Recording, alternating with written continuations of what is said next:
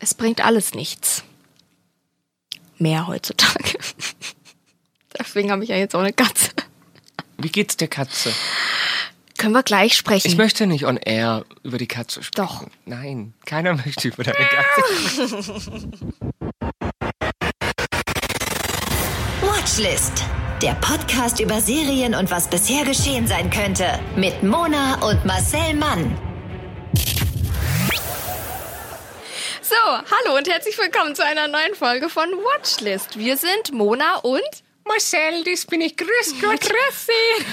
Alias Marcel Flix und Mona Sohn Prime. Und dieses ausgereifte Wortspiel wurde Ihnen präsentiert, präsentiert, Präsentiert. von dem fehlenden Tee und Raufaser. Die Strukturtapete, die nur ein Blinder lieben kann. Boah, Raufasertapeten sind schon fies auch. Das Arschgeweih der Inneneinrichtung. Ja, das ist gut. Das trifft es auf den Punkt.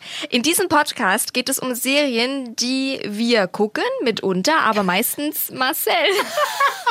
Weil Marcel der Seriensucht, die. Äh, Ja, ich habe einfach Priorität. Weißt du, wenn ich einen Serienpodcast mache, gucke ich die Serien auch Du hast Mona. total recht. Deswegen mache ich auch mit dir einen Serienpodcast, weil ich quasi die Stimme des Hörers bin, des ahnungslosen, sich inspirieren lassen wollenden Hörers.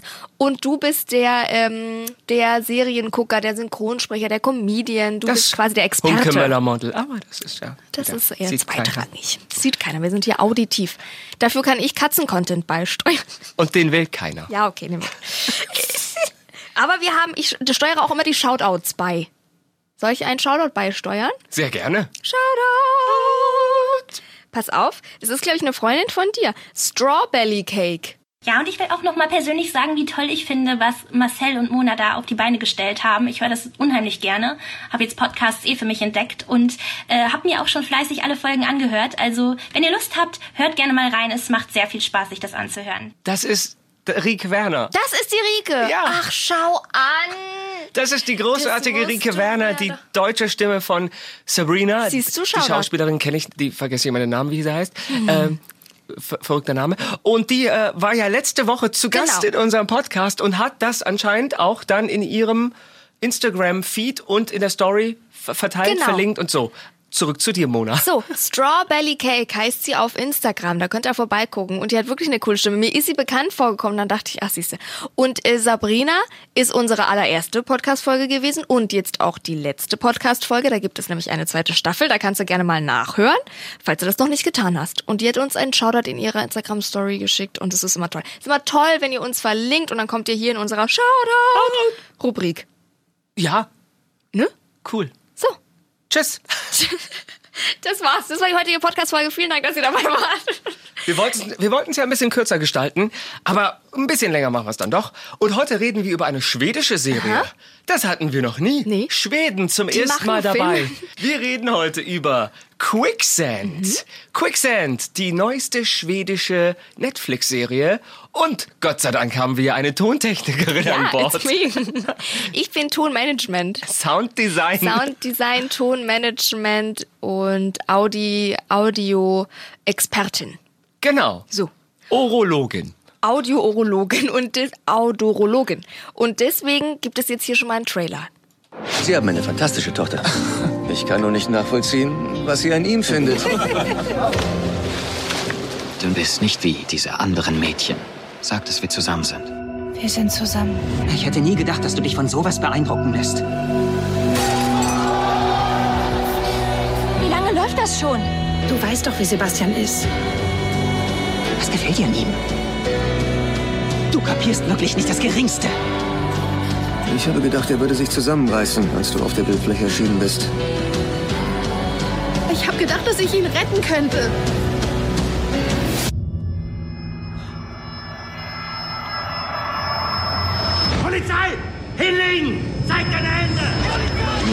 Mitgeteilt, dass du des Mordes verdächtigt wirst, des Mordversuchs und der Beihilfe zum Mord. Was ist wirklich im Klassenzimmer passiert? Das gehört ja nicht mehr zum Trailer, das war Mona. Weil ich Sounddesignerin bin. Das habe ich noch stimmt. live eingespielt. Das ist ganz schön mit Polizei und Grusel und Grusel. Es ist nicht mit Grusel, es ist mit ähm. Action und Thriller. Ei. Also, Erzähl. diese Serie gehört auf eure Watchlist. Wenn ihr Teenserien wie Tote Mädchen lügen nicht mögt, die vor ernsteren Themen auch nicht zurückschrecken, euch der Umgang der Medien mit der Studentin Amanda Knox in der gleichnamigen True Crime Doku schockiert hat, oder ihr immer noch nicht sicher seid, ob die Täterin der Krimiserie Alias Grace wirklich geschnappt wurde. Das sind alles solche Serien. Okay. Wenn die euch gefallen haben, ist Quicksand euer Ding. Es geht nämlich um edle Partys, teure Autos und verwöhnte Jugendliche aus dem Stockholmer Villenviertel Djursholm. Ganz liebe ich, diese Namen. Ja. Djursholm. Und in Quicksand stürzt eine Elite-Schülerin, die haben wir gerade im Trailer gehört, radikal und ziemlich glaubwürdig ab. Es endet alles in einem Amoklauf, aber sie ist keins der Opfer. Dun, dun, dun.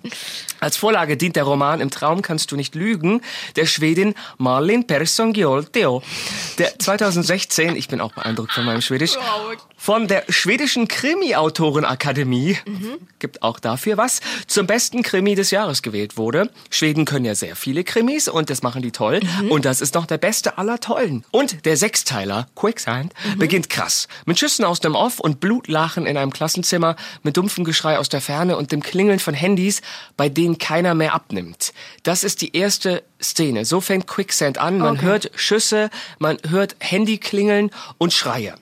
Und der Zuschauer, also wir, sehen eine verstörte 18-Jährige, die aus einem Stockholmer Gymnasium getragen wird, zusammenbricht und kaum eine Gesichtsregung zeigt. Das ist Maja. Maja Norberg. Dieses Mädchen, die Hannah Arden mit einer finde ich, beunruhigenden Mischung aus Entsetzen und Gleichgültigkeit, Gleichgültigkeit, ich bin gerade untergegangen, spielt, ist keins der Opfer.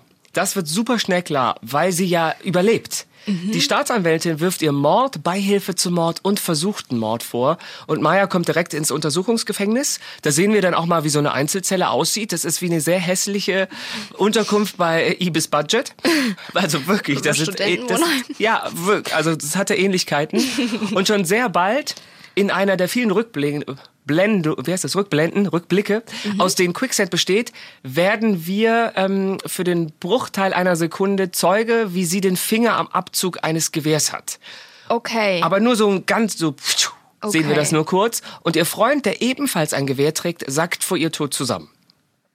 Aha. Also es wird von hinten aufgerollt. Das Pferd bisschen- wird von hinten genommen. Ja, ein, ein bisschen ja. Okay. Was man halt auch sieht in der Serie sind edle Partys, teure Autos und die verwöhnten Schüler aus dem Stockholmer Villenviertel. Djursholm. Dort steht die Schule, die Maya besucht oder besuchte. Ja. Und ähm, zu einem äh, Austauschprogramm mit der spanischen Privatschule Las Enquinas Ja. aus der Serie Elites, ähm, äh, Elite gut passen würde. Da haben wir noch nie drüber gesprochen, über Elite. Aber, oder Elite, das ist auch eine Netflix-Serie. Das würde sozusagen, das ist das Äquivalent ähm, in Spanien zu dem Setting, was wir hier in Schweden haben. Und die meisten Jugendlichen in der Serie haben super viel Geld. Ähm, also mehr als für ihre Charakterentwicklung gut Okay, ist oder gesund sein kann und jetten also sogar am Wochenende quer durch Europa. Einer dieser Schüler ist das Millionärskind Sebastian Fagermann, gespielt vom schwedischen Popsänger Felix Sandmann, von dem ich noch nie was gehört habe. Nee. Aber wir sind vielleicht, der ist halt nicht so international Nee. bekannt. Nee. Also wenn ich ihn nicht kenne, bedeutet das schon mal nichts. Bei mir auch nicht. Aber du kennst ihn nicht. Das bedeutet, er ist nicht relevant ist nicht in der deutschen. Grenzen. Genau. Ja. Das ist wieder so ein eigenes Ding, was die Skandinavier da oben Wir haben Helene Fischer. So. Die Der ist in den Top Ten der reichsten Sängerinnen der Welt. Ja, ist krass war. Aber nur die Deutschen kennen, Kennen sie. Ja, gut. Das ist bestimmt so ein Teenie-Star dort einfach, ne? Ja, wir so haben doch vorhin kurz bei YouTube. Bisschen, ja. So. Bisschen auch schmal. Der sieht auch ein und sehr so, jung. oh, genau. Und ich habe mich auch gefragt, warum der da mitspielt. Und dann habe ich gesehen, ah, ist ein Popstar. Weil der so ein bisschen rausfällt einfach vom, vom Typ. Ja. Der, also ich hätte den halt nicht auf die Rolle besetzt, aber jetzt weiß man warum. Und äh, Maya läuft ihm, dem ähm, Sebastian, äh, nach dem Abi, so in den Ferien, über den Weg, verguckt sich in den Player und verbringt sofort ein paar Tage auf seiner Yacht, also die, der Yacht von Sebastians Vater im Mittelmeer, zu der 14 Crewmitglieder gehören. Ja. Das ist schon mal so eine kleine Yacht, 14 Mitglieder der Crew sind da. Das ist sehr seltsam, finde ich, wenn man sieht, dass so zwei, äh, ja, 18-Jährige bedient werden, Ja. die da so allein auf der Yacht dann teilweise sind.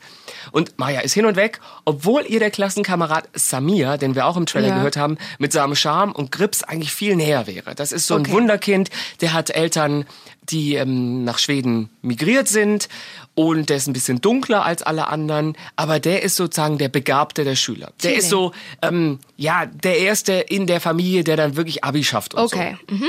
Aber wie die Wahl halt ähm, zwischen einem Millionärssohn und dem Sohn eines Taxifahrers ausfällt, wenn man sie hat und vom ähm, ja, luxusverdorbenen Freunden umgeben ist, kann man sich ja ausrechnen. Und erst viel später merkt Maya, welchen Grad an Wohlstandsverwahrlosung, finde ich ein ganz tolles Wort, Toll. Sebastian bereits erreicht hat. Also am Anfang ist der nett und irgendwann merkt man, der kann halt mit dem ganzen Reichtum und den Okay. Drogen nicht umgehen und er wird immer ausfälliger. Auch ihr Mhm. gegenüber, auch ein bisschen grober, stürzt ab und verliert sich in Drogen. Mhm. Sie auch ein bisschen. Nicht ähm, Okay. trotzdem, sondern gerade deswegen kommt Maya halt nicht von ihm los. Das ist so eine ganz toll dargestellte toxische Beziehung, Okay. sozusagen die erste Ja. Beziehung, die man hat. Ja, ja, man ja. ist, man verliebt sich in jemanden, der ist dann scheiße zu einem, aber hat selber Probleme und dann hat man so ein schlechtes Gewissen, den zu verlassen, weil Ja. ohne einen würde der ja vielleicht sich das Leben nehmen, Ja. dass man bei ihm bleibt, obwohl er schlecht für einen ist. Okay. Das Mhm. haben die, das ist total gut. Ähm, also äh, aufgelöst. Okay. Quicksand erzählt gerade diese ähm, fatale Beziehungsgeschichte total glaubwürdig und radikal aus Mayas Perspektive. Und was wir über dieses, ähm, über die ganze Vorgeschichte des Amoklaufs erfahren, stammt ähm, bis zum Gerichtsverfahren am Ende fast ausschließlich aus Mayas Gesprächen mit ihrem Anwalt, Okay. Peter Sander. Der Peter. Ich dachte immer, der heißt Peter. Und dann habe ich jetzt recherchiert, da schreibt man Peter mit D. Das finde ich auch schön. Man erfährt das aus seinen Ges Gesprächen mit ihm, aus den kurzen Verhören und Erinnerungsfetzen, die bei Gesprächen oder beim Warten vor dem, oder vor dem Gerichtssaal Ja. oder auf dem Gefängnisbett so getriggert Okay. werden. Also man sieht sie, sie denkt nach und kommt man dann sozusagen in so eine Mhm. Rückblende.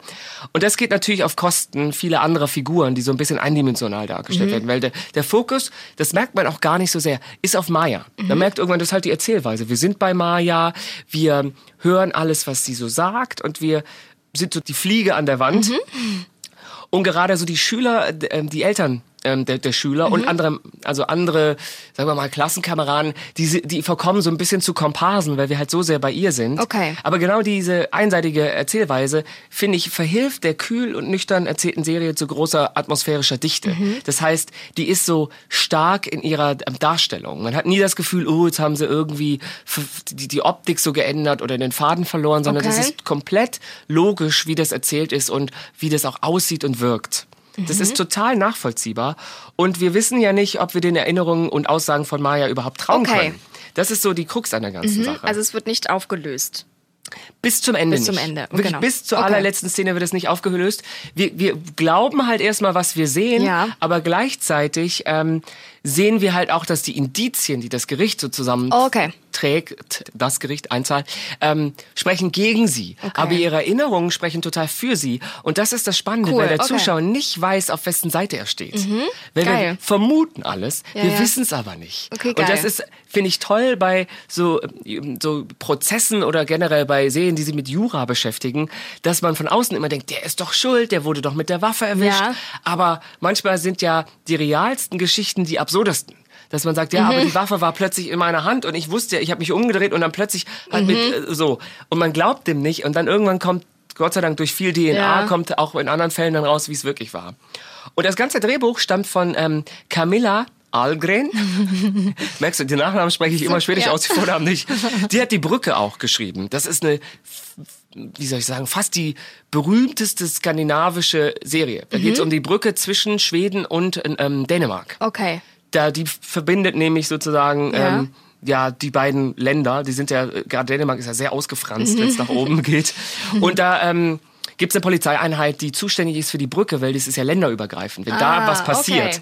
Ähm, und die Drehbuchautorin hat das Buch so geschrieben, dass sie total auf das Spiel von der Hauptdarstellerin vertraut. Also, wenn die scheiße wäre, die, die Hannah, Mhm. die Schauspielerin, würde das nicht funktionieren. Aber, aber die ist eine total geile Schauspielerin, super unsympathisch teilweise, aber trotzdem irgendwie emotional. Okay. Weil die ist natürlich Opfer, aber gleichzeitig Ja, wissen ja. wir nicht, ob sie Täterin ist Mhm. und Ach, wird dann find natürlich ich auch so toll. pissig.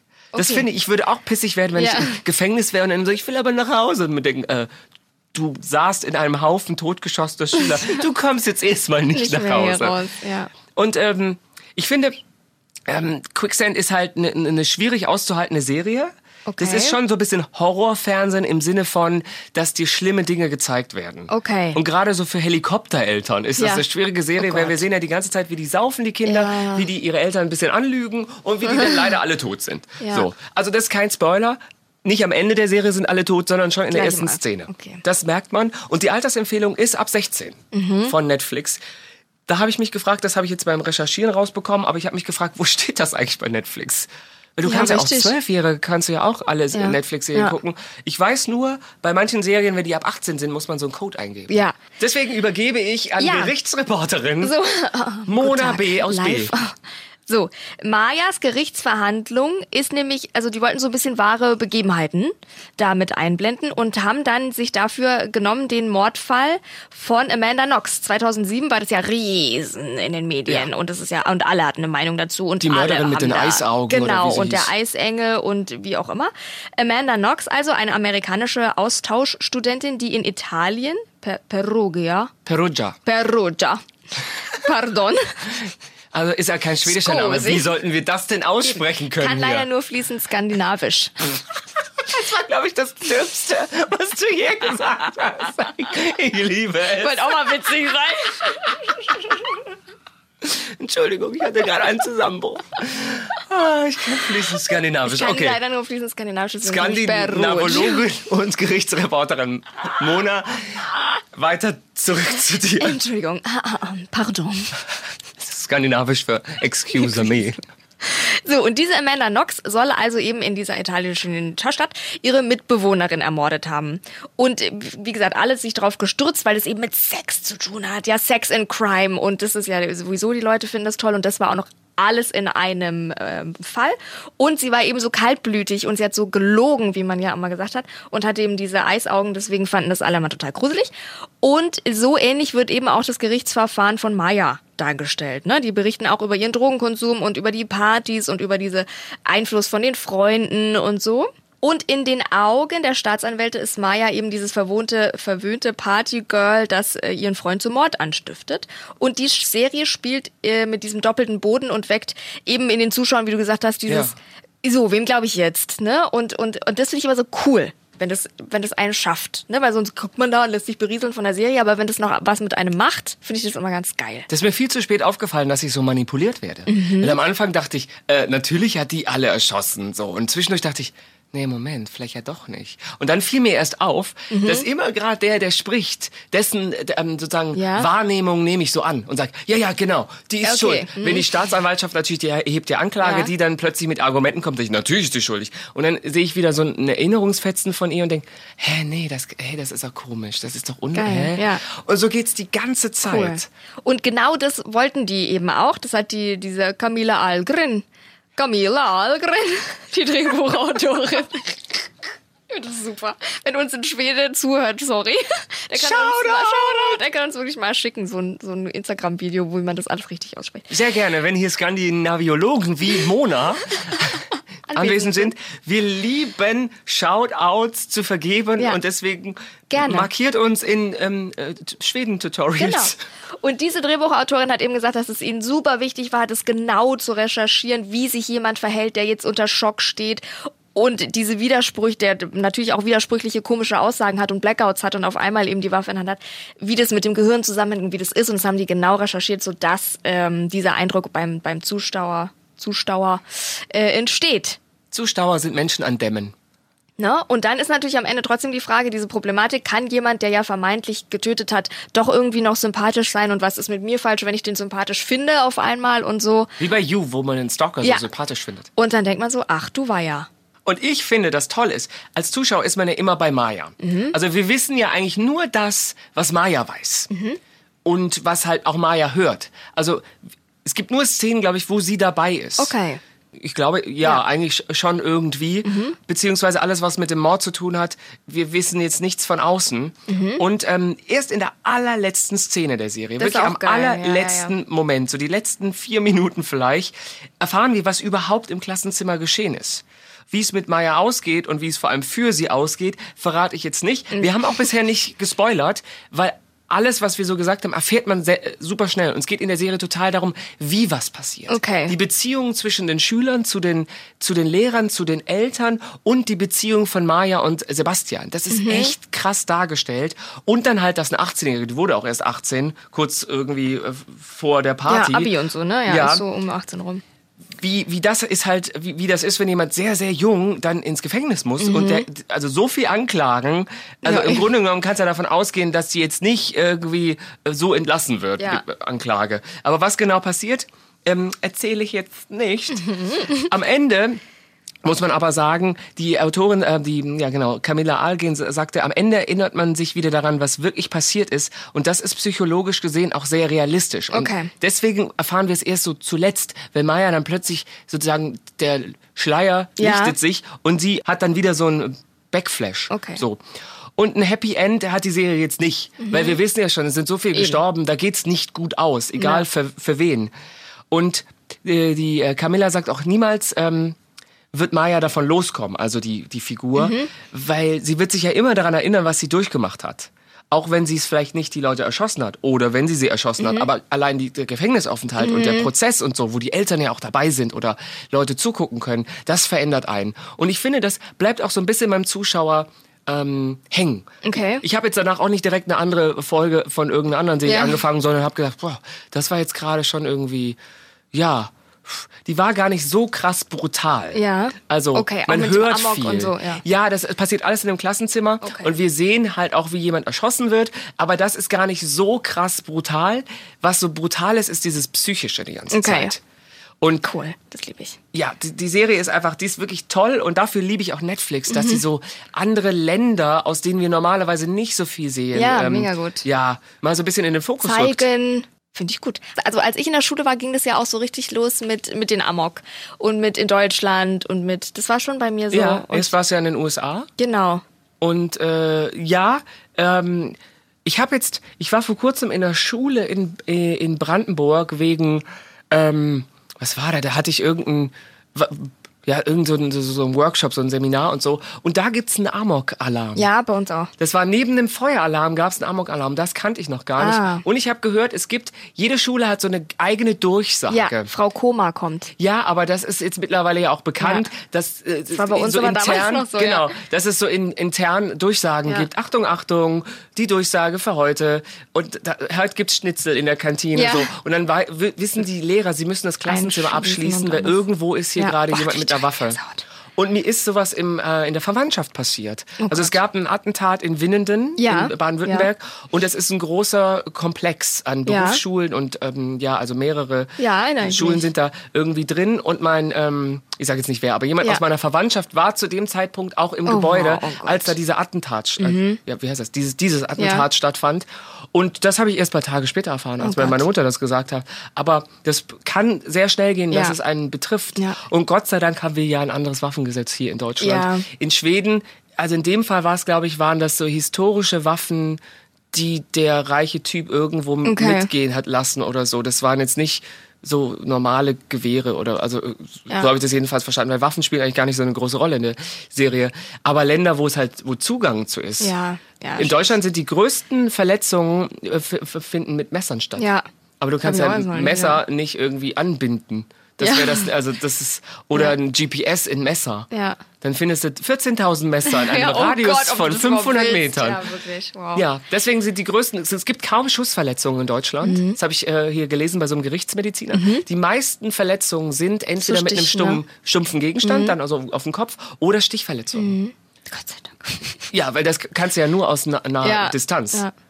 Aber diese, also es ist keine wahre Begebenheit, es, es basiert nur Ist so ein bisschen fiktive, auf dem eine komplett fiktive genau, auch Geschichte. der Amoklauf nicht Vorbild von Winnenden oder irgendwas. Ich glaube, die, die, ähm, das Buch habe ich ja nicht gelesen, aber das Drehbuch, da hat sie, sie sich halt inspirieren lassen von Am Am Amanda, Amanda Knox. Amanda Knox, ich kann heute Amanda Knox. Amanda K- Crocs, die Sandalenfrau. Die, die Sandal gefunden hat. Da hat sie die, sich inspirieren lassen, einfach in der Darstellung, dass man ihr Okay. alle, die Medien geben ihr die Schuld, sie Ja, ist ja, das, ja, das die, die reiche Bumsbiene und so. Und darum geht's auch in der Serie, dass die Medien haben die komplett vorverurteilt, aber das Gericht muss ja immer so tun, als ob die in einem luftleeren Raum existieren Ja. und von nichts wissen. Ja. ja, das war, aber sonst hatten wir Gott sei Dank nichts.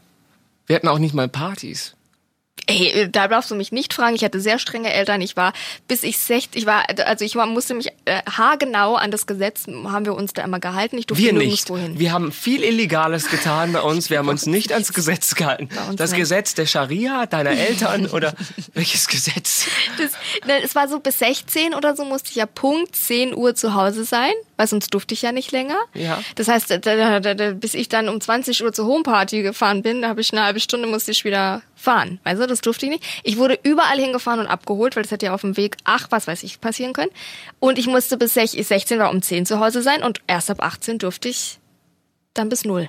Ich kann dir sagen, ich habe, sobald ich ausgezogen bin, alles nachgeholt, was Ja? ich davor nicht durfte. Oh, was Das hätte ich gehofft, dass ich, das gemacht hätte. Nächte durchgefallen. Wo hab ich, bin ich aufgewacht? Also was hab ich dann bei einem Kumpel Ohne geschlafen? Hose an der Bushaltestelle. Das, das leider nicht.